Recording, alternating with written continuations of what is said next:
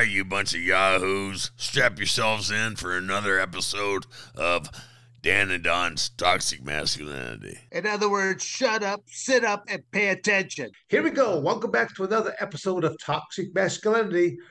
Uh, normally, I would be uh, I would be introducing the other dashingly handsome mustache uh, man, Don the Predator Frye, but uh, Don is off taking care of some other type of business right here. But in in his absence, we have Tony that will be stepping on in. And because he's got facial hair, he meets the candidacy right there. So whether it be, well, he's got even more than just a mustache, he's got the goatee to go there with it.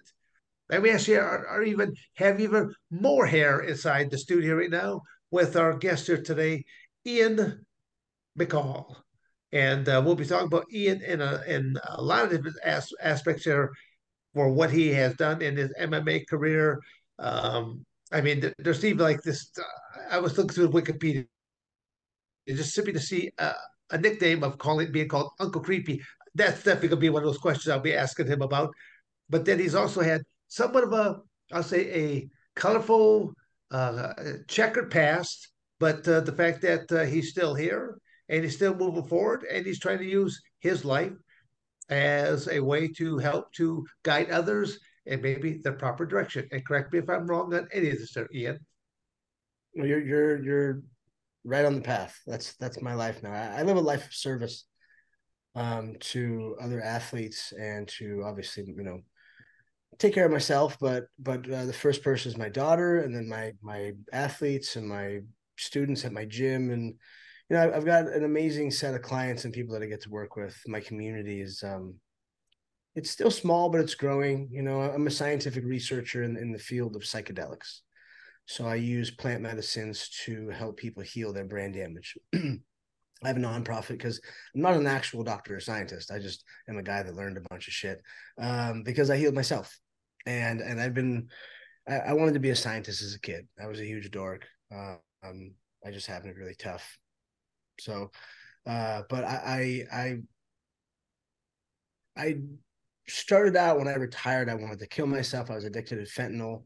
Um, you know, I had to find a way out, and psychedelics was the way.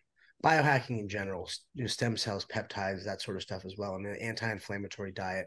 A lot of things that I learned from healing my daughter. She got very sick when I was uh, in in the UFC when I was the best in the world. She got juvenile rheumatoid arthritis, and um, we used cannabis. Well, diet and exercise, massage, physical therapy, but also high dose cannabis oil when she was two and we had her healed by the time she was probably five, I'd say. Um, yeah, there's there's a lot of great things about that they're doing with cannabis that uh, you know a lot of people think it's just you know something uh, a recreational type drug, but there are so many healing properties with it. It's uh it's something that I've been I'll say involved with for about the last half a dozen years, and uh, and, and learning more on an everyday basis. So it's kind of like going that that image of uh, a dude half stoned out of his man smoking up a doobies right there. No, there's there's a whole lot of other cool things that uh, cannabis will do for you, whether it's the extraction of oils or however they're taking different elements of it. It's uh there's a lot of wonderful things, and I think we're just scratching the tip of the iceberg. But uh, I don't know if big pharmaceutical companies will be happy if we do uh, come up with some nice things right there, because I think most pharmaceutical companies want you to be on their monthly payment program back to them. Yeah. Yeah. They, they, uh, I've always been anti establishment. I mean, my dad smuggled cannabis around the world in the 70s. Uh, the, the DEA was was raiding my house. I'm starting to see a trend here right now. And We're only just a couple of minutes. I'm starting to see this trend here right now.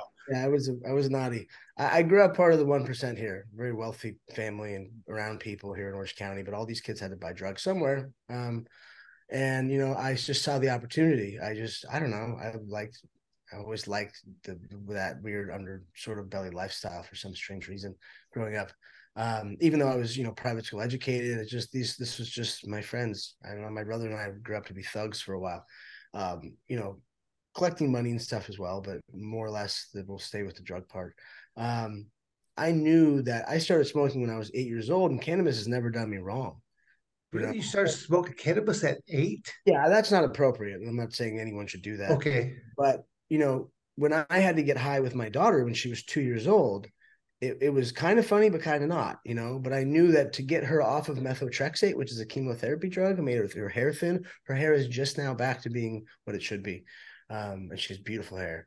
Um, they, I got her off painkillers and anti-inflammatories. A fucking two-year-old, you know. Uh, I saw them hit my daughter with ketamine, trying to drain her legs, like really and really traumatic shit that she went through. And and the, the thing was, is her it was my my fault and her mother's fault for stressing her out so bad that we made her sick. Um, so I, I, I went really deep on how to heal a person because that's my baby girl. She's all I have. Um, you know, she's everything that I have. I you know I, I spend as much time with her as possible. Um, and so do you have again just that? Uh, do you have sole custody of her, or do you have shared custody, or her mom and I split her? The thing is, is okay her mother has is you know has a, a, husband and two new babies and takes her to school every day and dad is a world traveling um you know drug researcher. I'll go spend time in the jungle. I'll, i go i talk at all kinds of conferences and stuff and um so you know i i whenever i'm home i'm i make sure to spend as much time with her as possible. Like i was just traveling 10 out of 12 weeks so 10 different time zones and back in 12 weeks um doing what i do. So um, when I when I went down the path of of not trying to kill myself anymore or not thinking about it, you know, I, I knew I had to drop the inflammation in my body. I had to get off of the opiates or fentanyl. Um, so I injected myself with a bunch of peptides. But the the psychedelic is what made me click. My brother gave me a DMT trip, um, and it was like it's time to grow up, Peter Pan, Count Chocula. You know, you you have to fucking your your fighting days are over. You're not going to be the best. You're not the best in the world anymore. We have to stop this. We have brain damage. We're this addicted. Um, we're not happy. You know, this is a, we're in a really bad place.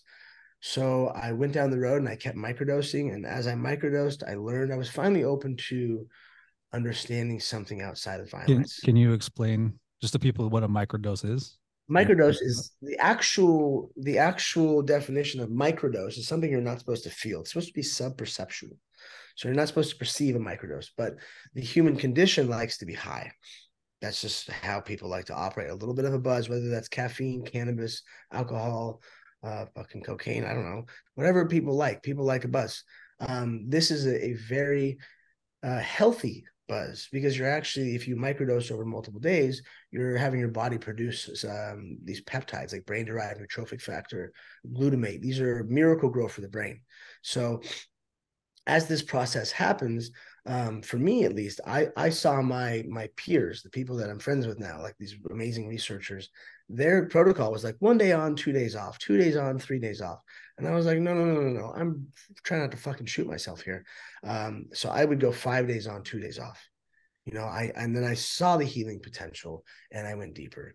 And I've been told I'm on the spectrum um, which kind of makes sense. Um, I was 36 when I found out, and I laughed it off, and I was like, "Cool, okay."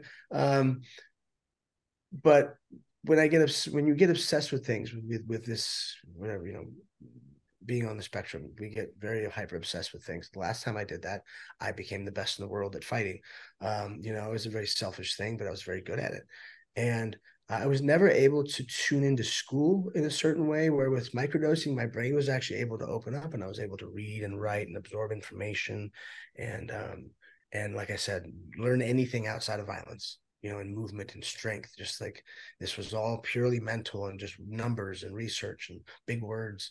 Um, you know, I'm lucky because at the time I was dating a scientist, uh, a UCLA professor, a woman that sells her products on TV. She's incredibly well put together and she she coached me through how to speak in front of cameras i had a bunch of other scientists and researchers because i was ending up on these platforms where people were talking about psychedelics because i just learned the words and i was like oh yeah like this is what i'm learning everyone listen to me i don't i don't care if anyone doesn't like what i'm saying it fixed me and i know right. i can fix other people. I don't give a fuck what people say about me.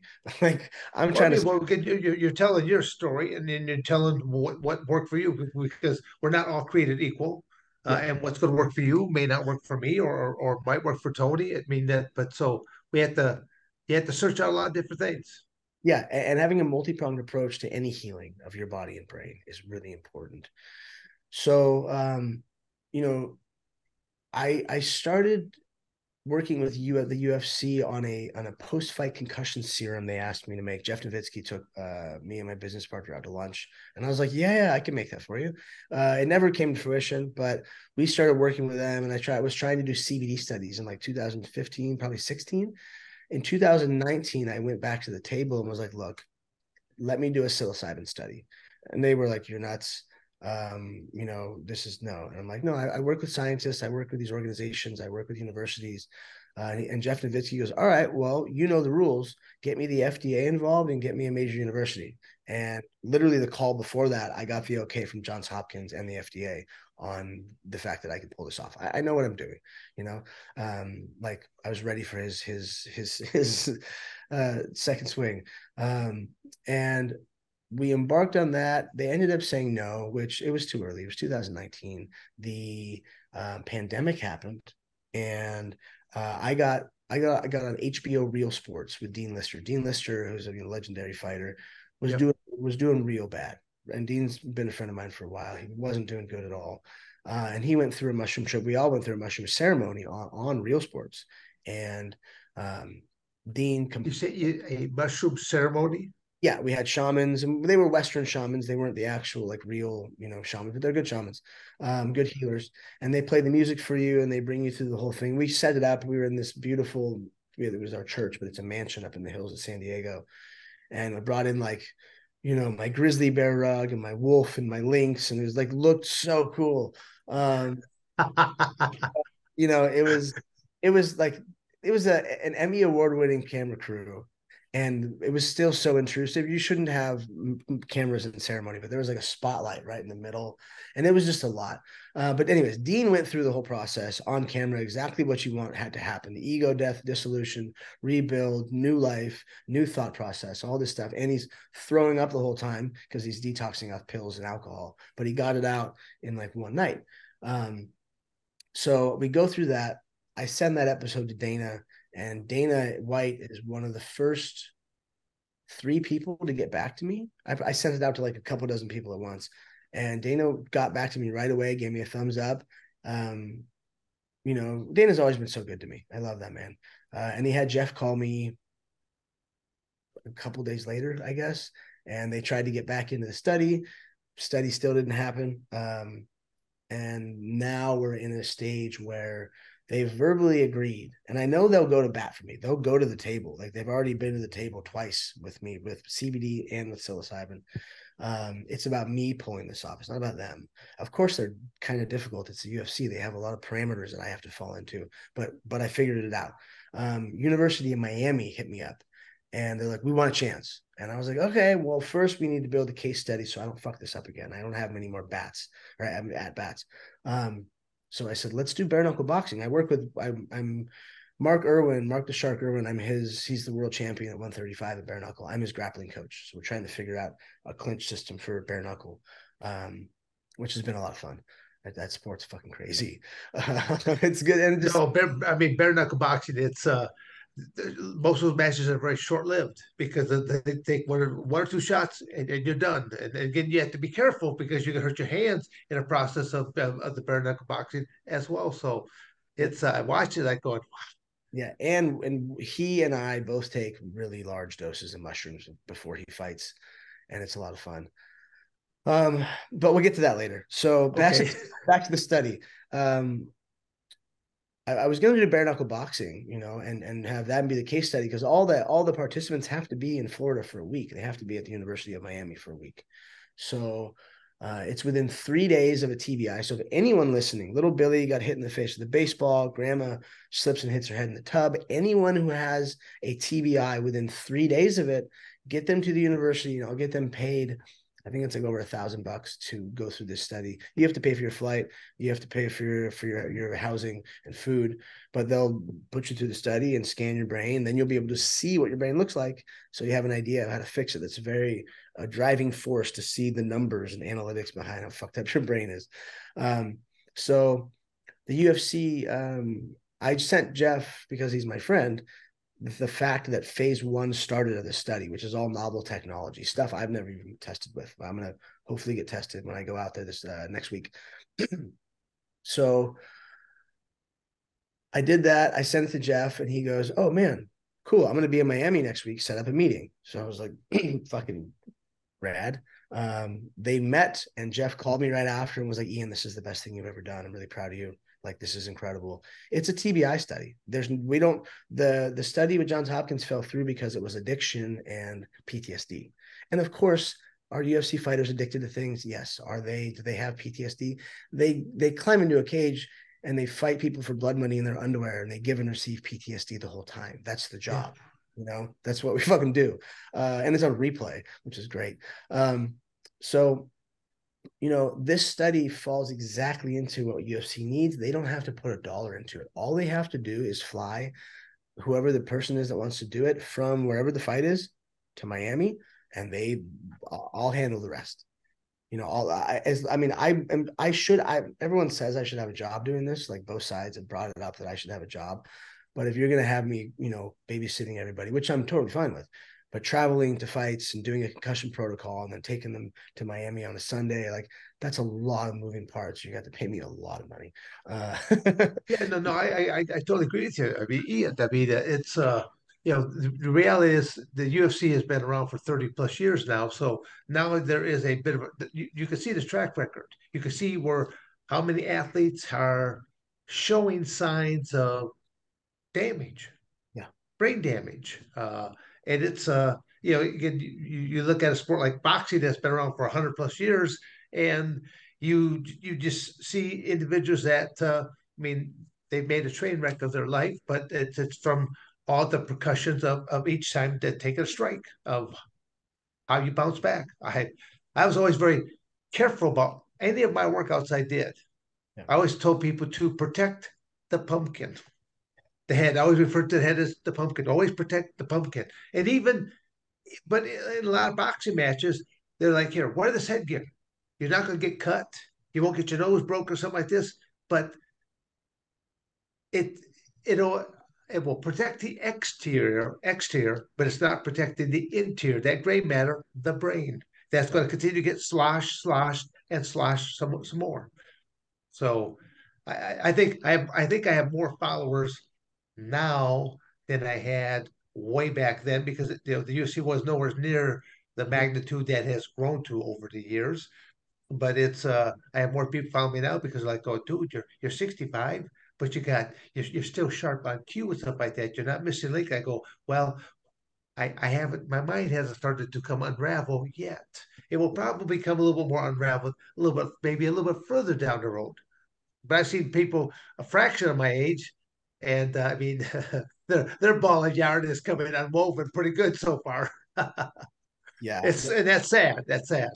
It is, you know, and now now it just the science hasn't caught up to the mainstream yet, and biohacking, not just psychedelics. I mean, psychedelics could be an easy fix where someone could just give you mushrooms, you weigh it out every morning, put it in your coffee, and or have someone give you a capsule or whatever. I can give you some gummies, um, and you'll see how how they're meant to just focus. They're not. This is not. It's not a mm-hmm. tool to get high. If you want to get high, take four or five, whatever. Uh, these like are you were meant- saying earlier with the micro dosing. Yeah, with the micro. So so what so what effect does that give you like physically you said so it's just so says so little it's just a micro dose so yes. give you the intensity as it would have taken you so um, a microdose is supposed to be from say 50 milligrams to about 150 200 and they make these gummies at 250 so technically you could cut it in half if you don't want to feel anything uh, if you want to have a slight little buzz it's uh, it has ATP in there, so adenosine triphosphate, and that, that's an energetic source for the body on a cellular level to actually like work. Um, and you get a nice little energetic buzz.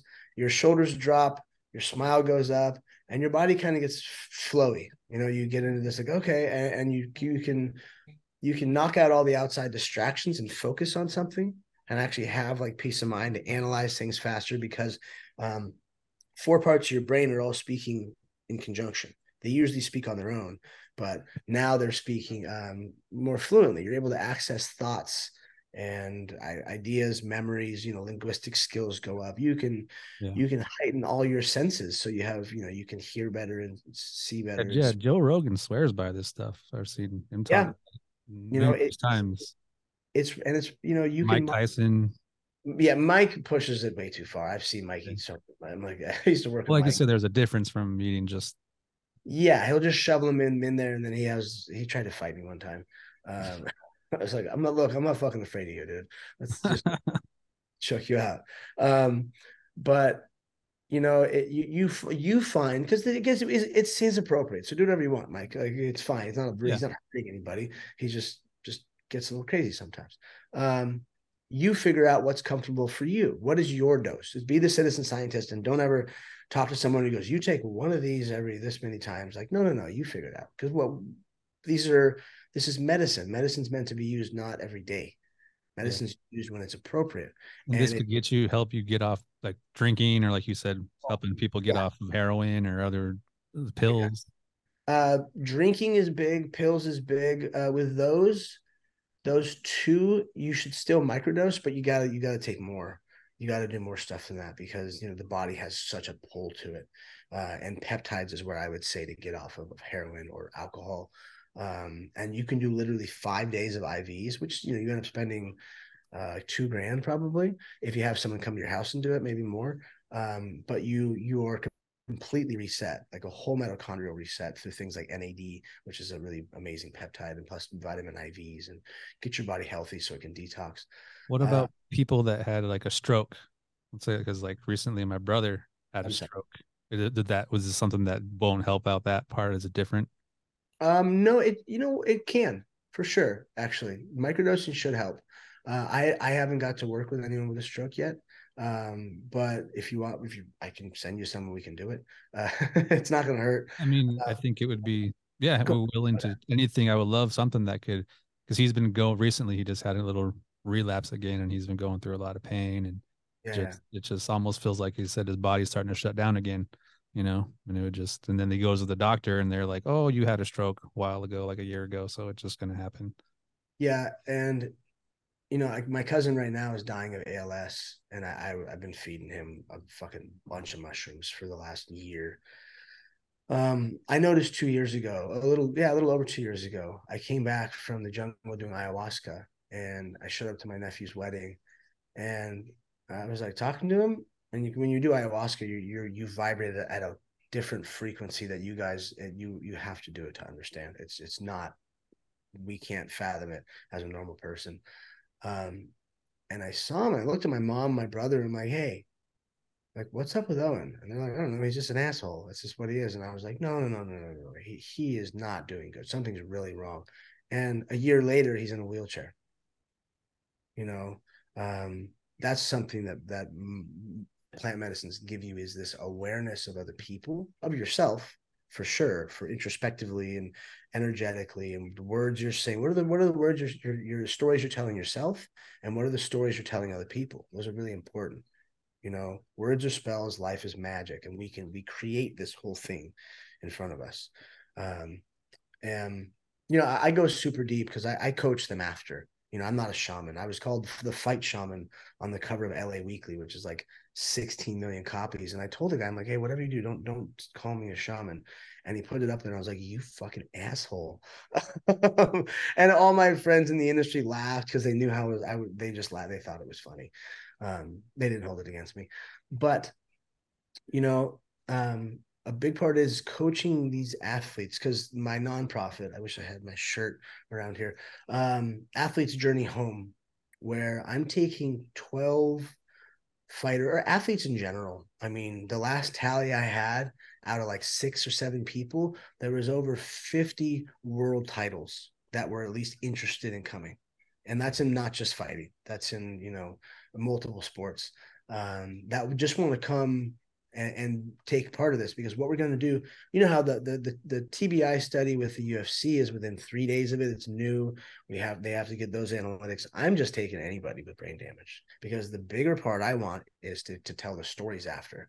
Because let's say you come down with me, you know you're a fucking legend people will listen to you and people of, of a different age group and a, a full your lane like it, that's resonates that's what i need is as many people of diversity as i can and um, uh, we take the athletes to Iquitos, Peru, to a place called the Ayahuasca Foundation. And it's one of the oldest, and it's by far one of the best uh, places you can do ayahuasca because they have a lot of inf- uh, educational information that comes with it. It's not just the ayahuasca, uh, a lot of spirituality with it. Um, and we'll go down there. I'll test. I'll test everyone's brain and bodies and fecal matter, gut biome, blood, heart, everything I can. Brain. I'll get this. You got you got those those type of uh, laboratories uh, uh, at, at your accessibility uh, down there. Yeah, and down there, I don't know exactly what they have, but we've got access to stuff. And University of Miami wants to help out with this one. This one is with the University of Melbourne, but Miami will do whatever I say because they're cool. They are just like, hey, we want we want in, um, and they have all this new this new technology I, I don't even know about yet. I have to go see it maybe uh, next week. Um, so, you know, at least twelve athletes, bring them down and um, get them tested before, during, and after Mm-hmm. Um, they'll, be, they'll, be, sitting with a real amazing Shipibo shaman. Her name is uh, Maestra Bilba. Uh, I've never sat with her, but but she comes extremely recommended. And they have a new um, within the within the ayahuasca foundation. They have like the bougie five star and the four star, and they go, "Hey, this one's a little more rustic." And I was like, "Perfect. I want my boys and girls in the fucking mud. Uh, I don't. These are not. These are savages. They don't need." We get carted around the world and get nice shit. The last thing we need is that. We need to be in the mud with with you know doing real dietas with certain plants, and we need to really go through this experience because um, they need to tell the most powerful stories after. You know the the data we can look at like a scale from black. This is all the dead tissue to white. How much of this gray in between can we fix? Can we get back to white or closer to mm-hmm. white? And science tells me I can't fix the black but I don't believe science. I, I just I just like to prove things. So we're gonna try it. Um, but once we get that you know that scale of healing, we we have them tell their stories. That's the most important part. And they go out there, and whoever it is tells their story to their crowd, and people listen. And we'll be shooting a documentary about it. Um, and the data eventually, what I would like is to to you know that data is going to go to the University of Melbourne. It's going to go to the University of Miami, wherever it is. I, I, that's besides the point. Um, but it'll be free information about how to heal, because we'll tell the stories. Um, and then uh, I, I, am helping um, an organization called Being True to You, which is the the oldest coaching platform in the space. Um, we're building some some cool stuff for athletes right now. Uh, and I've I, never I've never heard of this one before. Being, being True to You. Yeah, Being True to You is it's it's um it's about 12 years old. And the amount of information, because I have my business in the McCall method, which is my coaching platform, or my, you know, my what I the, the process I have of healing and I teach mm-hmm. people. Um, I, I realized that after I just went through their six month training course, I was like, I'm so out of my depth. There's no way I could ever put together anything even remotely like these people could do it.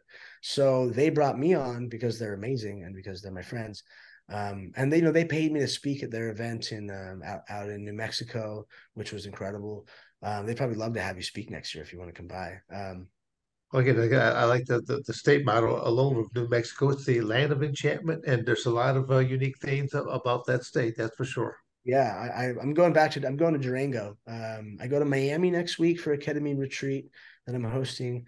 Um, actually that's another thing. If you know anyone that that needs any healing um I, a bunch of people fell out next week. So i, I feel like two or three spots open. It's a, a intravenous ketamine. So iv ketamine and um, there will be three days. There will be yoga and and healthy food and um, breath work, meditation, sound healings, you know, and then you have the uh, the IV ketamine. So it'd be a super healing for the brain and the body. People who are in pain, uh, everyone has trauma, so we'll, we'll, we'll get to the bottom of that. And again, I'm I'm coaching everyone through it. So um, we'll throw throw what's going to be the best way for people to get cut in contact directly with you. So if, if there's because I would that'd be like like Tony's the, the gentleman that will be uh, that does all the, the putting the clips up and things of nature, and uh, so uh, let's let's you know we usually we usually wait to end this to let people know how to get contact, but we're gonna we're gonna keep peppering this throughout because you can you, you provide some great information here right now, there Ian for a lot of different people that uh, regardless of what their age and uh, you know whether it be just com- you know if they're in the, the combat arts and then they're an MMA fighter and they're, and they're having some of these problems with with the brain stuff like that. But then uh, you got to look at uh, so yeah, I'm I'm on the other side. I'm a senior citizen. You know, anyone that's over 50 years of age, you know, gets that uh, you know you know that ARP card, you know, right right then and there. So it's, something you don't want to get. I could care less if I get 10% or 20% discount at Denny's in the morning. It's uh I'm I'm doing okay for myself. But uh if we, if we can help other people out there, no, that's where throw throw out your if, if people want to contact you directly, what's the best way? Find me at Ian McCall on Instagram. That's always the best way. If you want to go to my website, the McCall Method, um, you can contact me there. or um, oh, Athletes Journey Home. Athletes Journey Home is my is my new nonprofit website. Uh, dot com dot org. I think we have both of them. The Um, McCall method, and you said the journey home.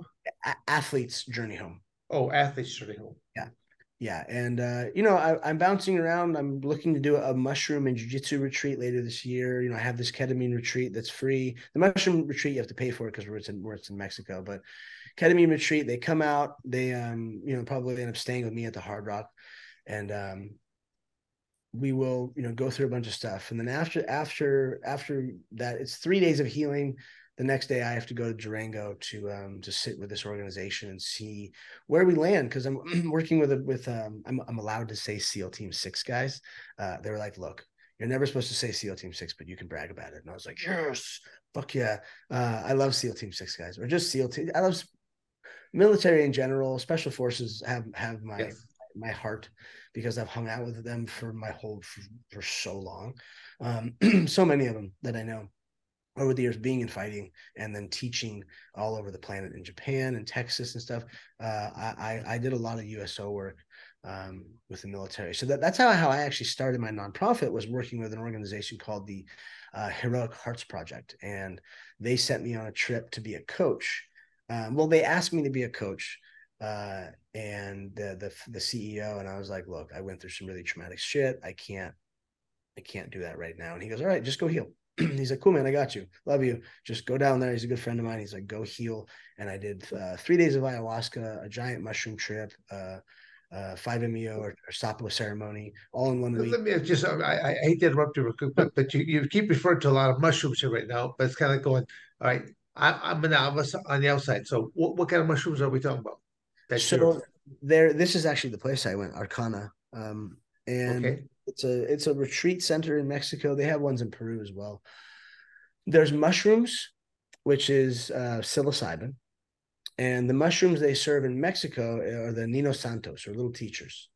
And you sit with Mazatec shaman. Those are the first. Those are the the most legit, or you know, the most well known mushroom shamans in Mexico. Uh, the first woman to ever give mushrooms to a Westerner or white man was Maria Sabina. She's part of that that tribe, and I got to sit with her niece. Um, the the the ayahuasca is not a mushroom. The ayahuasca is is is a plant and a vine that are from the Amazon, and they are mixed uh, into a brew and cooked over. Because the mushrooms you just break up and and and you just take them. Um, you dry them out, you break them up and take them. Um, you pulverize them so you can you can digest them easier. Um, the ayahuasca has to be cooked, has to be brewed for for a few days, and then um, they both hit the same receptors. Uh, dose dependent, you can have very similar level experiences. Mushrooms were always down here, but people weren't taking enough. And like I took 20 grams. Like most people take three and a half grams and they feel uh, they have outer body experiences. Uh, a hero dose is only five grams. I took 20 because I science. I like science. Uh, I like to explore the inner reaches of my of my brain and consciousness. And I had to heal from something. I, I saw something very very traumatic happen, and not just it culminated with one real event, but there was six months of fucking gnarliness um, in my life, and um, you know the pandemic made people do crazy shit.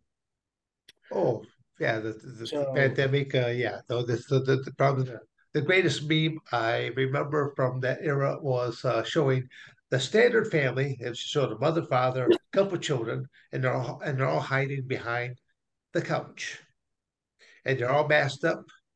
And as they're peeking around, you know, just I think it was just the dad that was peeking around and just watching the TV. That's that was like the meme. I think if that doesn't paint the picture, nothing nothing will. I mean, the fact that you're wearing masks in your own home. I mean, I, I still see people even if periodically now and then they'll be driving down the car uh, by themselves with, with a mask on. I might go on. yeah. Oh man, and it's they're never worn right either, you know. So you're just like, okay, I can't. The I chin can't even- yeah, like what do you what what do you think's happening here? I mean, where do you live under a rock? like what do you watch TV? Like what what is there like you have to understand like what sort of shit are you putting what's digesting in your brain to make you think this is still like a thing? Oh, again, all these five minutes, you know, had all these things. And, and you go to a grocery store or something like that. They had these little markers like five, you know, keep it five, uh, you know, five yards from each other, stuff like that. And it's like going. I, I, I think there's sometimes I think I took up my cell phone, take a little picture, look. I'm tippy toed over the line here, stuff like that. I'm living life on the edge, you know. And that's call it, like the germs, stupidity. I, Again, I I've said this before on the podcast, but when the when the United States was shut down. we were literally they were telling people not to get out on the road. The only people that could be on the road were first responders, you know, people like truck drivers, stuff like that. People that you know that that you had that's a, stereotype of, of people out there. I was in Michigan at the time. I had to be back out in Arizona. As I'm driving down the road, I'd be literally when I say I'm the only car on the road, I'm the only car on the road. As I'm getting towards the, the border, I'm going, if I go see the National Guard, if I go be see the state police, turn me back. No one's at the border because they're they're they're threatening all this this kind of stuff. Keep on motoring. I finally come up to the first tractor trailer, and as I pass them, I kind of look up look up at, at the, the cab. Truck driver, you know, he looks looks down at me, gives me the thumb up, toots his horn, stuff like that. But I go, give you a thumb up, toot the horn, kept on going. But but when I say I'm the only car on the road, I mean literally, I was the only car on the road, driving for hundreds of miles, passing a couple tractor trailers. Even when I pulled in the very first gas station, because gas stations aren't staying open very late because no one's driving. They're shut down a lot earlier. So I'm not gonna wait till I need. Uh, I'm, I'm on gas fumes to, to pull in to fill up again. I'm, if I'm hitting underneath the half a tank, I'm filling right back up again. Well, even when I would walk into these gas stations, people are looking at me like, "Who, who that?" You know, it's like going, it's like going, they, they thought they saw a ghost or something like that. To go, just need need, need some gas, some go go juice to keep going down the road. But again, but Americans, Americans are quick to forget, and that's the one thing I don't like about most Americans. They're they're too quick to forget, too quick to forgive. And uh, I always tell people, I'm, kind of like I'm kind of like the biblical, but not New Testament. I'm Old Testament. I come with hell, fire, and brimstone. And I want an eye for an eye. Okay, but you've stated your own fight career. You were you were crazy out there, and you you know you put it all on the line. So I think you know. I've been I've been anti-establishment my whole life. Um, now I I I talk to the establishment. Like I talk to the DEA. I talk to people in the CIA. You know they call them spooks. Um, you know, like I'm part of a coalition that is with like three star general and politicians and these you know people in um, on Capitol Hill. I need to go to DC actually. It's kind of weird. Uh, it's really weird, but they tell me, hey, keep going because they take my product. Because the cops and the firemen and the first responders and um, you know their wives love my products. Their their parents, their grandparents, their kids. Everyone's taking these sort of things because around here everyone's educated, you know. And I'm not doing anything stupid. I'm not pissing anyone off. I'm very nice to everybody for a good fucking reason because I live an illegal lifestyle pretty much. I mean, I'm now, you know, set the flag down of, of I'm an actual researcher. Um, but this whole time I've been a preacher for for a couple churches. Uh, you have to align yourself with the spiritual and churches because religion they will not fuck with. Um, politically, I know all the you know political people. Um, for me to for me to do what I did, I had to make sure that I didn't fuck this up. I didn't lose my kid. I didn't, you know, like I practice everything very, very uh, harm preventative. I don't spook the horses. Even though I'm in Forbes and I'm on HBO and I'm on the cover of these magazines, I, I try and be um, respectful. And you know, you always always pay your taxes. Uh, you know, these certain things you have to do um, with when working with with uh, fringe things and, and i'm doing the right i'm doing it for the right cause everyone knows i'm just trying to help Um, and and I, I'm because I'm not the doctor or scientist, I can do and say a lot of things they can't, which I take I, I, I take as an honor because they're saying the same stuff. They just can't talk about it, but I can. So um, because you can't take my degree away, like I don't have one. I barely graduated high school. like you guys thought I was fucking retarded back then. So um, I'm smart. Um, you know, and and I don't know. I I also look at it this way. Everyone, everyone, a lot of people like altered states of reality. At, at a young age, people start liking it. Um, and you know, my my friend's daughter just passed away. She was 14 and died of a fentanyl overdose. And such this this young woman would not do fentanyl. Her stepdad, who raised her, is strung out and is a junkie. Her dad's dead, um, not from drugs. He got shot to death, but um, still a lot of drugs in that guy's life, and he wasn't, you know, he wasn't around much. Um, some creep was trying to, you know, sleep with her or whatever. I may, from what I understand, and he gave her a cannabis gummy with fentanyl in it, and I had to, I had to put my tail between my legs and apologize to my ex-wife and say, I'm sorry, I said you're full of shit. They're not putting drugs in gummies, you know, or like things like just candy. I was like, I, I don't know. Um, you know, it was I I I know I know I'm no longer working in like the the illicit space as much as I used to. I came up there. That's where where, where literally where I come from business wise. So they know that, and I do consulting in the space. But right now, I'm not the face of any brand. Um, you know, I help people access good medicine, but not on some crazy large scale or anything. It's just people that I'm, you know, people I, I work with, you know, daily, uh, clients that come over, friends that need it. Um, you know, I'm, I'm providing care. I provide care for people, not just not just gummies and stuff like that. There's more to it. Um, you know, so uh, it, there's I, I like bringing up the market part because there's a there's multiple production houses in, in San Diego, LA, Orange County that are making really good products that don't have this stuff in them. So if you can find a source um, of getting them. It's out there, and you can take things so safely. But there's even, I mean, I've heard fentanyl and ketamine is in all kinds of gummies. So you, you got to be really, really careful where you source anything. Um, it doesn't have to be through me. I don't care. I just want you to understand where it's coming from because um, you can die, and nobody wants that when you're just trying to have a good time. You know. Yeah, well, again, that's where fentanyl's been one of the big things that is coming across like the Mexican border. You know, so had to be really careful about that. Let's okay. I, I, I might be throwing you a curveball, but uh, as I was doing a little bit of research on you, there was a nickname that came up that I got to ask him about this. I get this Uncle Creepy. Uncle, Uncle Creepy. Creepy. So I finally got rid of this stupid nickname. What happened was I used to make fun of everybody for having nicknames like Chuck Liddell. I'm like, oh, you're the Iceman. You're gonna freeze me, dick. Um, okay, yeah, all right like my older brother or Tito Ortiz, the Huntington Beach bad boy. I'm like, you gave yourself that nickname. Stop it. Um, you know, he and I just I I'm I've also been I've been a comedian for the last five years and I don't do it anymore because I don't have time. I, saw, I mean, you actually did actual stand up. Yeah, yeah. I, I, and oh, I, wow. I love pretending I'm funny. I'm not that funny, but I tell good stories. Um, so I got out of rehab the second time, and I I was there for six months. I wanted to go see my friends. So I went to San Luis Obispo and uh, everyone got hammered, of course. I'm not going to get in anyone's way of their, their fun. Sure. so I was the designated driver. And uh, we take everyone home from the bars. It's probably like 2.33 in the morning. And my friend's son is up and he's won't go to bed. I'm trying to tire him out. Um, and Uncle Ian, Uncle Ian, Uncle Ian, Uncle Ian. And he goes, Uncle Creepy. And everybody sat up and they were like, that's it. You have a nickname now. And I was like, shit. not, not a real popular one, I don't think, though. Okay. I, I was like, what? Okay. I didn't think it was going to stick.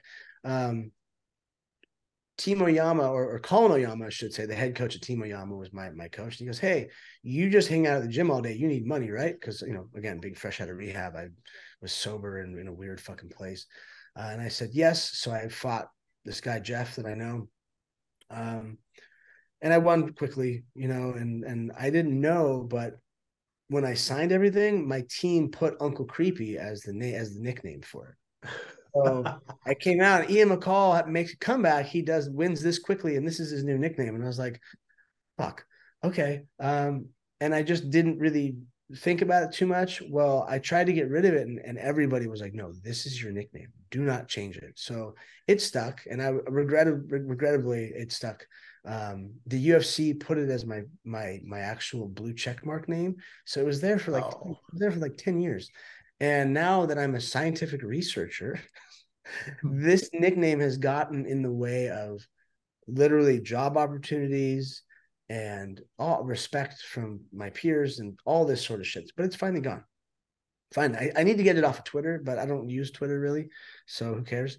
Um, but I guess maybe it might be a good idea if I if now that Twitter's changing, I should I can get on there and well well Ian, I can just simply tell just by conversing with you here for for you know this past time that we've had this opportunity. I mean, you have not taken uh, that many shots to the head. You're you're a sharp cat, uh, and definitely a lot more of an intellect that I would expect to see in the MMA uh, industry. Yeah. So I think moving on or stay away from that industry is a good thing because we need to protect brains like yourself and to uh, to do a lot more good things because you're on a good path. I like what you're what, what you're doing. I didn't know what to expect when I first told, I was asking Tony about this uh, interview, but uh, this is uh, this has been great. I've enjoyed this very much. Thank you. I, I, I did take a lot of shots though. That's the thing. I I put myself in the hospital for a couple days snowboarding when I hit my face as a kid. Uh, I got punched in the head since I was four. Um, the I, I can't even count the amount of concussions that I had I, uh, over the years. Um, and psychedelics is what healed my brain. That's what really really helped do it was the psychedelics. Um, and you know, cleaning up my whole life on top of that was my gut biome, the inflammatory response in my body. It's a whole top-down approach.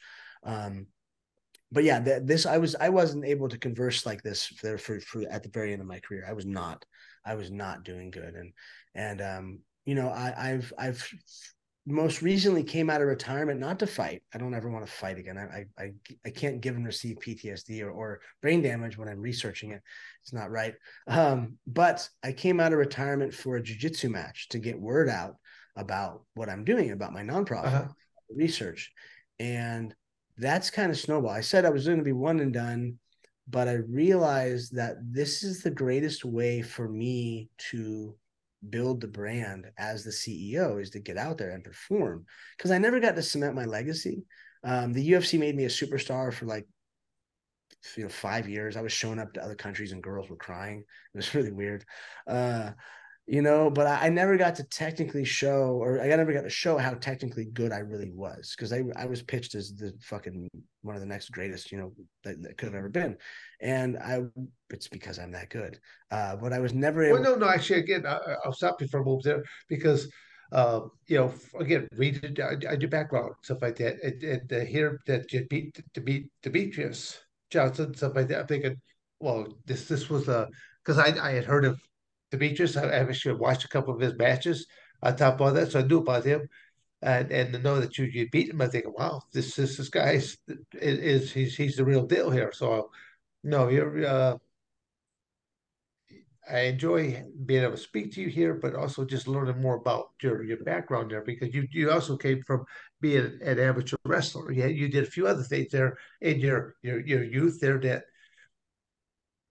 wrestlers again it's just just my uh, biasness, but I, I I I get along just fine. Some of my greatest friendships have been with my fellow teammate wrestlers, whether they from be from high school, college, or different uh, teams going abroad. That uh, we're still in contact with with each other because there's there's no other sport like it where you slap hands, you go hard takedowns for next 20, 30 minutes. And then when it's like, was all done, you slap hands again. Well, you got me uh, tonight, there, you son of a gun there, but I'll be back tomorrow.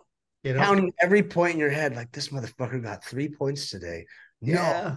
you know, and that, that, that was, uh, wrestling, even over fighting, was the greatest thing I've ever done. Over jujitsu, over you know that that wrestling was was was what really made me a man it's really what made me different within the within the fighting space and the jiu-jitsu space you know obviously i've got i've been doing jiu-jitsu for just as long as i've been wrestling i've been doing jiu-jitsu for 26 years wrestling for 26 years kickboxing for um i mean real kickboxing probably started like 15 16 but it was You know, I didn't get to Team Oyama till I was 19.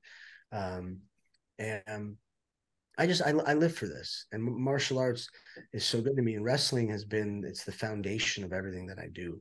You know, I I, I truly appreciate. It. And I, I wish I would have maybe stuck out my fighting career for a little longer because I mean back then I had the opportunity to do that because there was no real industry. Um, you know, but I wouldn't be the I, I don't know. I, I, I just I, I couldn't go to school. Stanford tried to to bring me in, San Francisco, um, and I just I wasn't good at school, so that's why I never didn't didn't do it. I, I mean, if I had, well, I, I don't. I think you actually you you actually are very good at school. It's just that you did not conform to the traditional style yeah. of school. Yeah, back back then I wouldn't have. I wouldn't. Have, I was failing out out of junior college when I wrestled at Cuesta up in Central California, and it was just like, okay, I don't know how to do homework.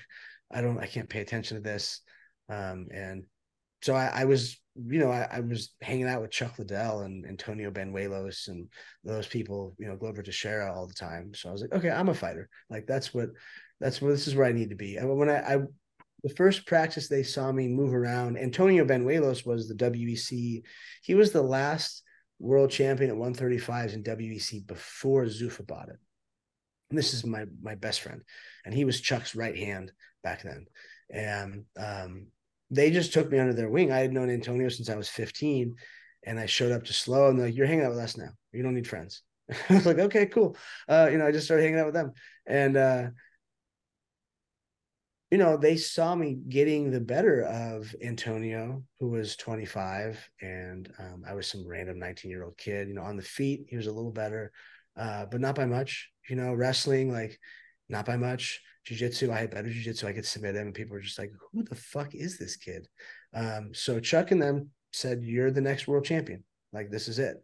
So you know, I had some very amazing mentors and people pushing me in the space, obviously. So um, I just, as my mom says, I wish you would have just gone to the Olympics. like, thanks, mom. Fuck.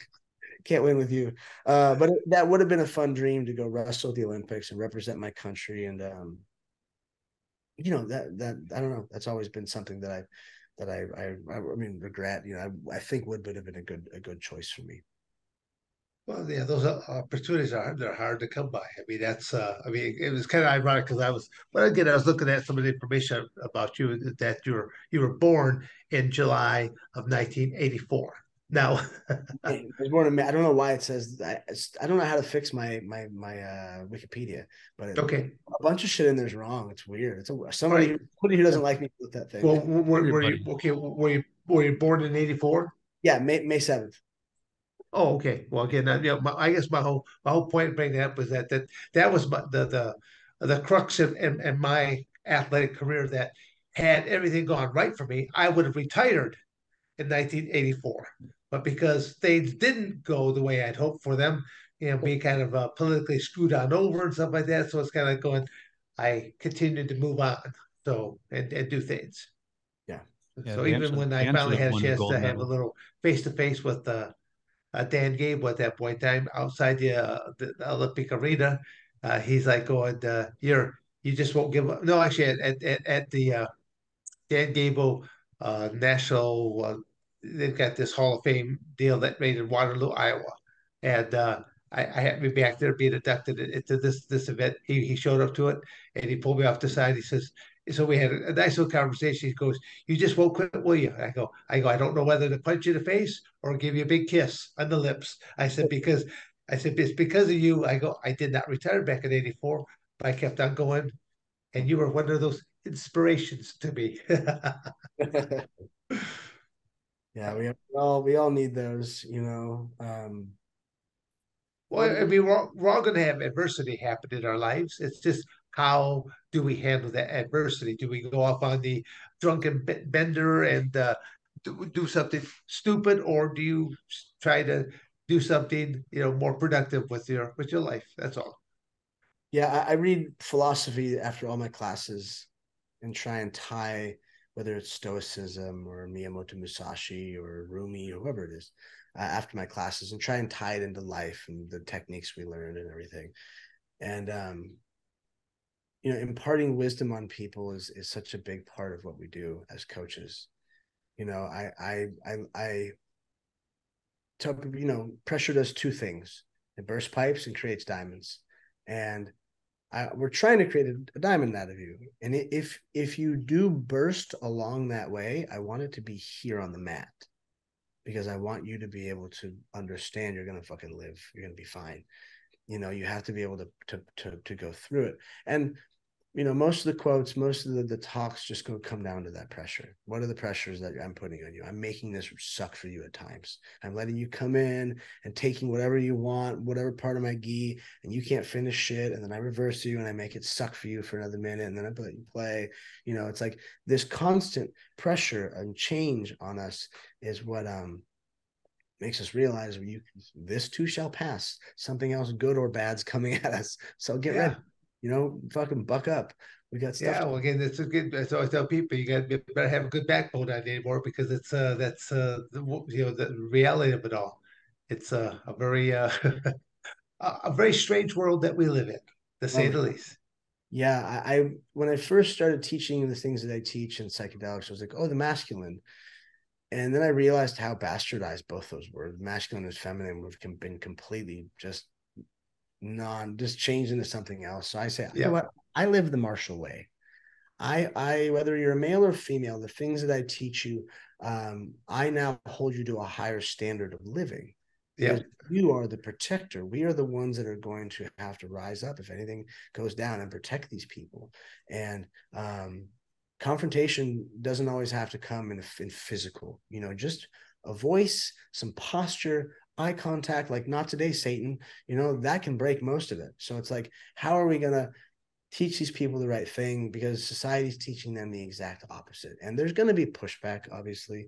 Um, you know, we're going to, sure. we're going to swing to the opposite end of everything um, to, to, you know, to something we don't like on this side either.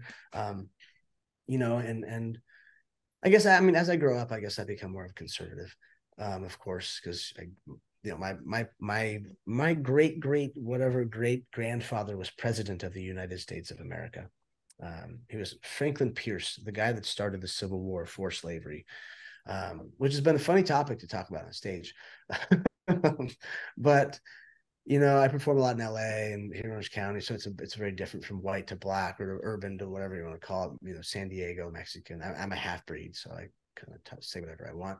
Um, but I've been around politics and my, my dad loves politics and just the area I'm in, it's a bunch of Trumpsters, you know, it's just, I see a lot of it. And as someone who's a felon, I, I can't vote, but I feel like I, I, obviously as an adult, I need to pay attention to it and see uh-huh. what the intricacies are of it because I'm very open. Obviously I'm a drug researcher. Like I have some views that are here. I have a lot of gay friends, uh, certain, you know, like I, I go back and forth, but I know that I'm, you know, trying to have a conservative value of being a protector, not a predator.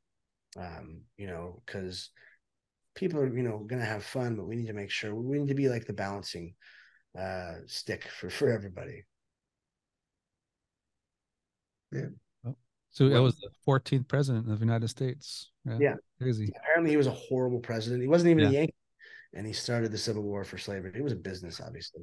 Well, that's um, what it all is. It's still a business maybe one million percent. I I I mean, I just think of like, man, what did my family do? Like, well, I want to see what sort of you know people they were. Like, go back in time, um, and just just to see because everyone had slaves. Um, so you can you know like all these founding fathers. It was just what culturally because they make him out to be an asshole. So um, I would like to see maybe he's, I don't know, whatever. I'm sure he was just doing what everybody else was back then. Like just you know? And still, look at well, look at who we have running the show now. Look at that family. So the the, the Biden crime family. Right. I mean, I looked up Hunter's net worth is two hundred and twenty five million dollars.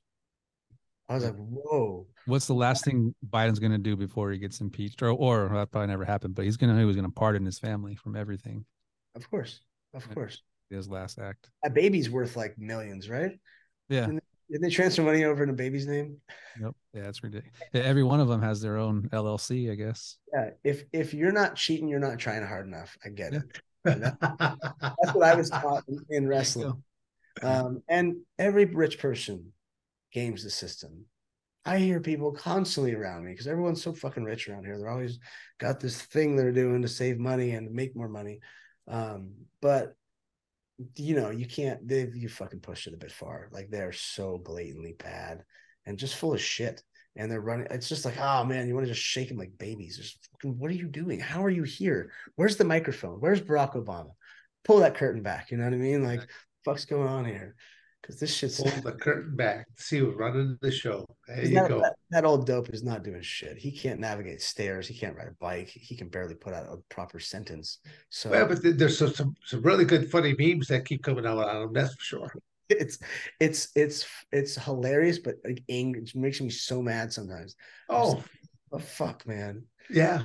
Oh, I tr- trust me. It's uh, I, I'm, I'm right there with you. I'm right there with you. And Yeah, man. It's insane. all right. Hopefully we'll Well, see. Did did you happen to see or hear anything about the video about the people that that yacht fight that broke out just the other day? Well, like on a- the Yeah, on the dock. Yeah, there are people trying to dock their boat. Did you hear about that, Dan? Just No. happened just the other few days ago. What, what, what, I mean, where? Um, shit, I forget where it was at, but these people were trying to dock their boat. And I guess they were in the way of someone, and the people that were on their boat got off and attacked security, and then it just turned into a freaking rumble with about freaking I don't know, bunch of I people. mean, are we talking about a, good sized boat? Or are we talking about like a yeah, little yeah, boat? Or yeah, they were good sized boats. Yeah. um, Okay. yeah. Like, yeah. And they were just, but it turned into like, I guess to the point to where one guy, security guy, literally jumped off the boat, swam back over to the dock, and so he could freaking get in the fight. And it was all, it's all over the internet. Like some- dozens of people fighting. yeah, dozens. Yeah, it was a, it was a rumble. Broke out. So some lady got hit with a chair that was laying on the already laying on the ground, and some dude freaking come up and smash a chair over and looked like the security guards ended up getting the best of those guys though.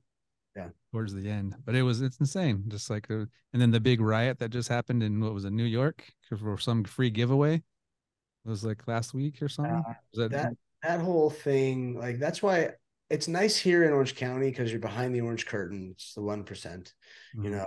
It's a bunch of well-armed republicans who who of, of all races now it's not just white people anymore. Um but you know from huntington beach to san clemente you have basically like this pocket of people that don't give a fuck about um covid like i mean in huntington beach we've had a speakeasy since since covid started that's had over 200 shows. Comedy and music. There's been comedy music smokeouts birthdays um cooking contests women's empowerment comedy classes. Like it's this amazing free space in my buddy's backyard called the hb patio where uh, they have a local brewery sponsors them so free beer. Everyone's a dope dealer. So there's a bunch of free weed. They roll like a couple hundred joints. Um, everyone deals in psychedelics so Mm. there's there's i bring tons of free psychedelics just to test out on people. Um, you know there's always something going around. Then there's free food. Free food uh, and the, the the the comedy show has been free up until like a month ago and now it's a $25 um, uh, membership. And you know we've, we've been doing this the no one ever stopped. There's never a mask worn. The cops have shown up a couple times and like watched you know hung out um, so it's it's a it's a really fun place here in Orange County, but you have LA is right there, and LA is a fucking cesspool. I love LA because that's where all, most of my friends are. My my daughter says that's where Daddy goes to do adult things. Um, you know, I get to go be a celebrity and hang out with weird people, um, and it's fun. But it is such a you're, you're never not in danger there. There's always something some sketchy shit going on in LA. And San Diego's a little better, but not really. Um, and you know you you just see the like infringements of those things hopefully not but i think they'll start coming to la you know or start, start coming into orange county to see what sort of crazy shit happens. I mean the riots that happened in in, uh, in huntington beach like people i think covid was more or less people being sick and tired of being sick and tired but now you have these people rioting who are they're like just weird reasons to riot inappropriately doing dumb shit. Just like, what are you? Why are you? because they didn't get free shit. Yeah. Yeah, Yeah, well, especially especially when you can do smash and grab, yeah, long, long yeah, yeah, that's uh, there, there- there's a lot of stupid uh, ideas kind of were coming up all during this whole COVID type of thing and dollar amounts and the whole nine yards. I'm going, and so turnstile of uh, let you know booking people in and just letting them right back out again. Just I had a cop tell me, he goes, I could catch you with it was either eight or nine ounces of cocaine on you right now. and I and I could I would look at it and I have to give it back to you and send you on your way. And I was like, "You're full of shit. You would take it. Don't lie to me." but but you wouldn't arrest me. He goes, "No." And I was like, "Wow, man, this is it's lawless in downtown." I've had friends get run up on who are in their, you know, fucking one of my buddies was in his Ferrari, uh, big beautiful Ferrari, and he pulls up and there's videos of Instagram on Instagram of it happening, and he got out with his concealed permit and started pistol whipping the dudes. And he just he didn't he didn't he's like I didn't want to shoot him. He's like they're just two unarmed fucking young black kids. Um, he goes, I just beat the shit out of him with the butt of my gun. I was like, rad. That's fucking amazing. Is it true that homeless people now there's some that they set up a tent like nobody can you can't bother them like that's their area? Um, it was for a while. Things have changed. Things have tightened a little bit. They've cleaned up the streets a bit, um, but it's still it's still dangerous as fuck, man. And um, the cops can't do anything if someone like attacks you or someone raids your or you know just comes into your house like they're, they're not it'll be they'll be there it'll be a while you know like they, they can't do shit there's groups of, of armed armed young people um, and i hate to you know put it on any certain race but it's all black people uh, young black people coming up from the hood um, and w- walking down the streets of beverly hills where some of my friends live with baseball bats and shit knocking on doors if they open the door they're coming in you know like and they're they're fucking robbing the shit out of people. I know a guy that got shot in the ass. You know, again, four young black kids rolled up on him, followed him somewhere. They got out. Their security guard got in a gunfight with these kids. Uh, he got shot. He killed two of them and put the, uh, the third out of the fourth in the hospital. And my buddy got shot. He had two cell phones like this, two iPhones connected like this in his back pocket, and it hit him right there and stuck the cell phones together. Didn't hurt him. I mean, it sure hurt, but he yeah. didn't, you know, didn't penetrate skin. Wow um, and it's that's what's been happening you know um, or people coming to steal mufflers and shit off cars they can get away with tweakers running up and being full band saws being take it out and, and run you know and they'll have like one or two tweaked out dudes with like tire irons waiting for people to come out fucking ah, ah, and they'll jump in the car and steal it and you're like dude where the fuck do i live right now it's it's crazy i mean insane most of the women I date are in, are in Hollywood area for just, just who I where I hang out. Um, and most of them don't even want to go out. Like they don't even, they don't want to, it's too dangerous. They're, they're afraid. They all tint their windows. It's, you know, someone can just run up on you and take whatever the fuck you have. that's not, that's not cool. And they just get away with it. The cops will do nothing. And if you defend yourself, you're going to get in trouble for like assault on them or hurting that person. Um, I've seen some shit lately of store owners beating up people and you know people defending themselves. So it's like when those same cops that tell tell me about the, you know how much cocaine they can give back to me, they're like, you should carry a gun. And and I'm going through the process of getting my felonies expunged to get a concealed permit because I'm I'm helping consult for a, a security company. Uh, one of my good friends um, and you know like for my daughter's school. I would love to i'm retired. I'd love to be able to carry a gun and and go be security at her school a couple days a week. And also set up the account so we can have other you know former military dudes watch the school because it's the school in the parish. And right down the street from her school there was a school shooting. So this you know at private schools especially they they they want it they want to pay for it because um, it's deserving and, and and you give we give a former veteran a job, a person. We give an American a job, you know, or maybe they're not. Well, I mean, I guess we'll be Americans. Uh, there's just a lot of military people that go into it. Not everyone has to be American. That sounded kind of silly, uh, but you get what I'm saying. They're good, honest, hardworking people that need a fucking job, you know, with with papers and um, prior experience. So again, former law enforcement, former Marines, former whatever, and um, they get paid an honest wage to protect people because that's what we train them to do. And now you get out just like with fighting this is one thing i help athletes do is what's next after you're fighting? Because you you stop fighting or you get out of the military that's everything you know. That's your program. Exactly. your life. And after no wonder you want to kill yourself. You have nothing. There's no phone calls. There's no checks. There's no uh, adoration for the you just it all just vanishes you're like what the fuck?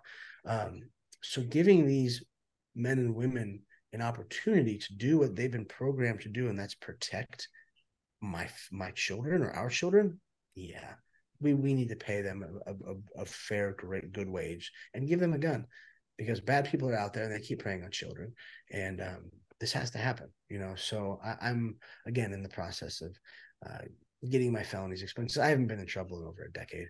Um, so, you know, to be able to be. How long do you need to wait before you get get them expunged? Uh, I I I messed up the paperwork the first time. Oh, so now I'm literally going to my mom's house. and She's like, "I'll help you do it." I'm like, "Arigato gozaimasu." Thank you, mom, because I, I I'm not good at paperwork. Um, so we'll get it done, get it turned in. They said all I have to do is just redo it and put a date in this one spot and turn it in. Um, some of the stuff already got expunged. Like I think, I think there was five or six different things that were on my record that needed to be taken off, and I got rid of two or three of them already. So nice. They'll get taken off, and and I'll um you know, uh, I'm a, the owner of of my of the security company owns the gym that I teach at, and uh, he is one of my dear friends, a former uh, pararescueman. He goes, "If I got you your stuff expunged, would you would you work for me?" And I was like, "Of course." He goes, "You're the most dangerous person I know." He's like, "You know guns, you know knives, you know you know spatial awareness, and you just have this. That's just part of my nature." Is to study that stuff my whole life. I, I've studied war my whole life and all this violence of art of violence um you know so of course that's that's what i'm what i'm doing. It, it, leads me to help live a better life of service to people. You know if i if i'm going to have some high-end ceo sort of clients these billionaire types are very you know prominent people they need security. And they would much rather have me around because i'm this i'm the cool like i got a fighter and a guy with a gun all in one. Um, they love that shit. They do. And if I'm out there holding them accountable, keeping them sober, or whatever it is that I'm called to do for them, um, I think it's I'm better suited with with uh, with a piece on me. Okay, question about okay. I, I keep seeing with your hands the different tattoos you got. I mean, t- t- tell me a little about some, some of those tattoos. What uh, what they're symbolic of, or I'm just curious. So this is the good hand. Uh, I broke this in Brazil. I see. I have three surgeries. Yeah, I see a scar. The good yeah, and, and good the good finger. Um, oh, and, and, yeah, it doesn't really close. Uh, I, I when I fought Brad Pickett, it was like this. It was all it was all infected. I got to the, to Ireland, and they the Tony from the UFC pulls me aside. He goes, "Hey mate, oh shit, that looks bad. What are we gonna do?" And I was like, "You're gonna drain, have a doctor come drain it. I'm gonna beat the shit out of him with it. We'll deal with uh, antibiotics and stuff later, because um, it was clearly infected." and uh, you know, I, I this if you're Japanese, this means divine wind. If you are American, it means kamikaze. I want to have kamikaze on my hand because I crashed it into things for the greater good. Uh, and then I have here, so I have engage in combat, fully determined to die, and you will survive. Go into battle thinking you will live, and you will surely meet death. It's an old, another samurai quote. I have the bird on a reed uh, picture right here, which is Miyamoto Musashi, my favorite, everyone's favorite samurai. Uh, this is his his favorite picture that he ever painted. Um, I have the Lotus Club Jiu Jitsu, Team Oyama, Colin, my old coach. We all got this set of tattoos. This stuff is all um, Shakespeare. My chest is Shakespeare. Like um, uh, violent delights have violent ends. I always drop people with my left, even though I never thought it was it was the less powerful hand but it was always like check hooks. Um, so yeah, these violent delights have violent ends. I have the um, family crest for Capulet right here. I have Capulet across my chest. I, I, told you guys I was a dork. I was in drama from like middle school, high school, college. Um, I was I went to science camp. Like my brother would go do lifeguards, like junior lifeguards. You're at the beach all day, and I was doing science camp, like looking at fucking crustaceans and shit. So uh, you've been basically a nerd pretty much your entire life, though. So. I have I have Shakespeare tattoos. Um, okay. yep. You know, I have I have this right here, which needs to be finished. And it says it says war in Japanese and has two big masks. And I have my whole leg sleeved with a snake and some war deities. And yeah, I'm um I'm so so when you say nerd, is it just like like science stuff or you into like comic books and other things like that as well? Well, I did comic books uh as a kid. I did. Um, my mom gave them all away, which I had some really expensive shit in there. Yeah, some of them nowadays are ridiculous. Uh, my my ex's son, um, he wanted them, so I was like, whatever, to take them. Yeah, he was like, if, if, if you can figure out how to become rich with these, have fun. Um, you know, like it's fine. yeah.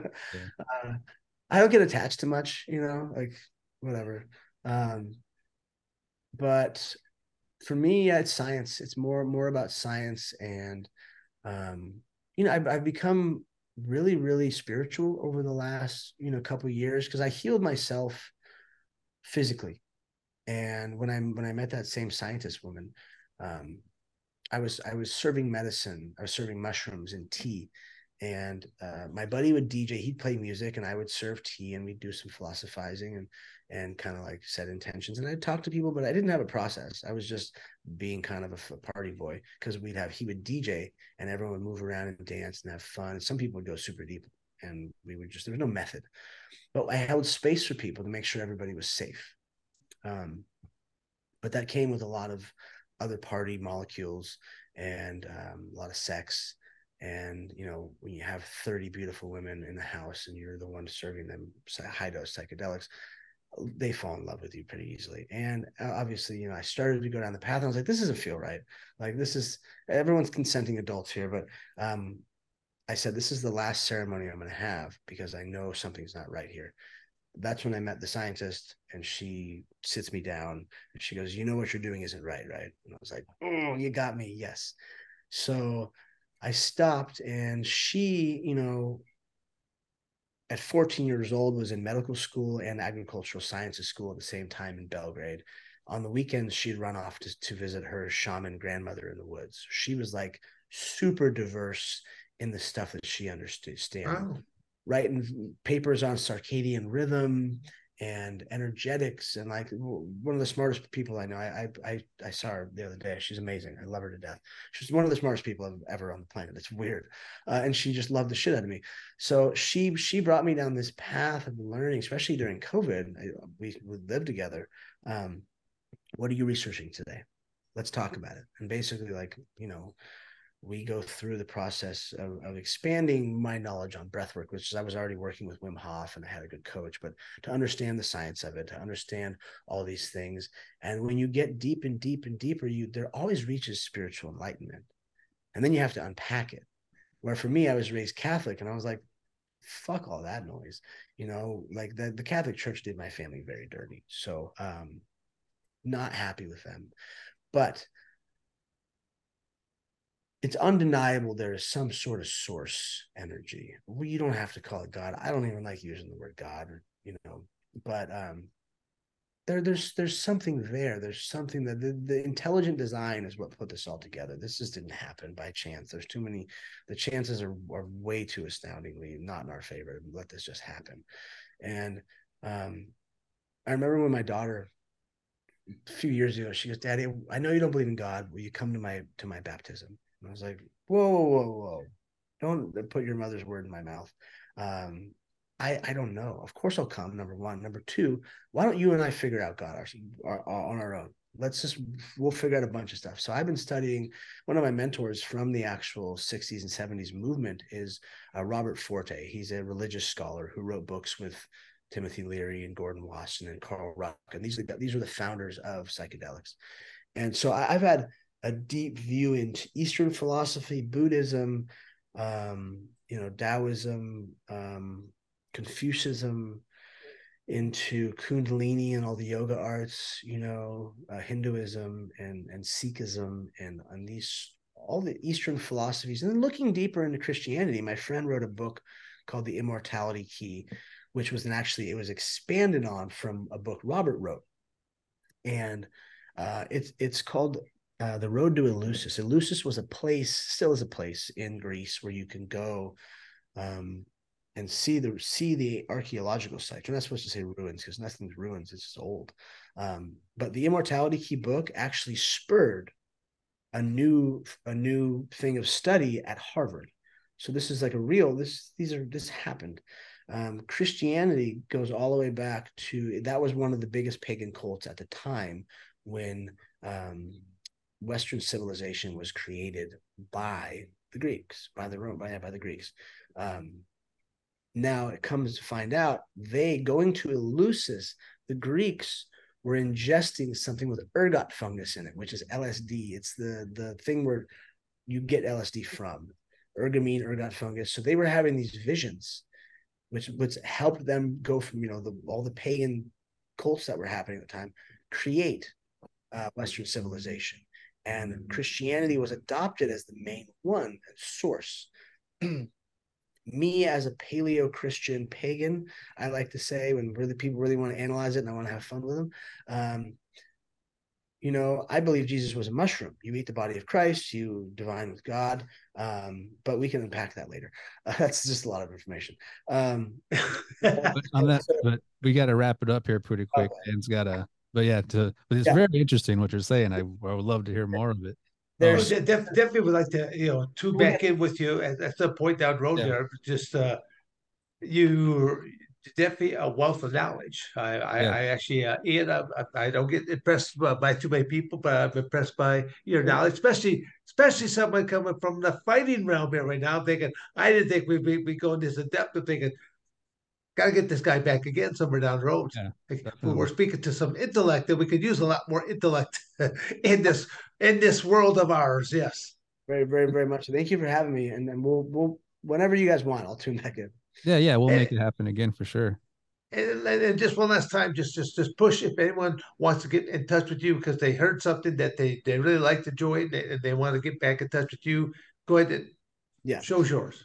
Ian McCall, I A N M C C A L L. Then there's athletesjourneyhome.com or org. I do believe we have both. Um, the McCall method, if you want to book me out, um, the McCallmethod.com.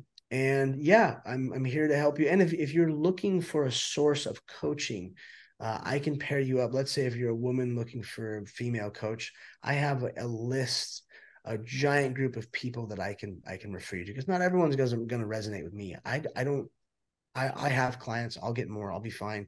What we need to do is get people paired up with who they resonate, resonate with most. And uh, hopefully soon I will have um, some of the world's greatest athletes at my disposal for, for them to coach you. That, that's that's the plan. Thank you. Oh, Ian McCall, been, a, just been a pleasure to get to know you, and, and I look forward to uh, yet another episode there uh, with toxic masculinity to enlighten even more people. Thank you. Yeah, so, thank you. Thank you. And I will bid you guys all adieu. Thank you for watching another episode of Dan and Don's Toxic Masculinity. You better like, subscribe, and share, or I'm going to come to your house.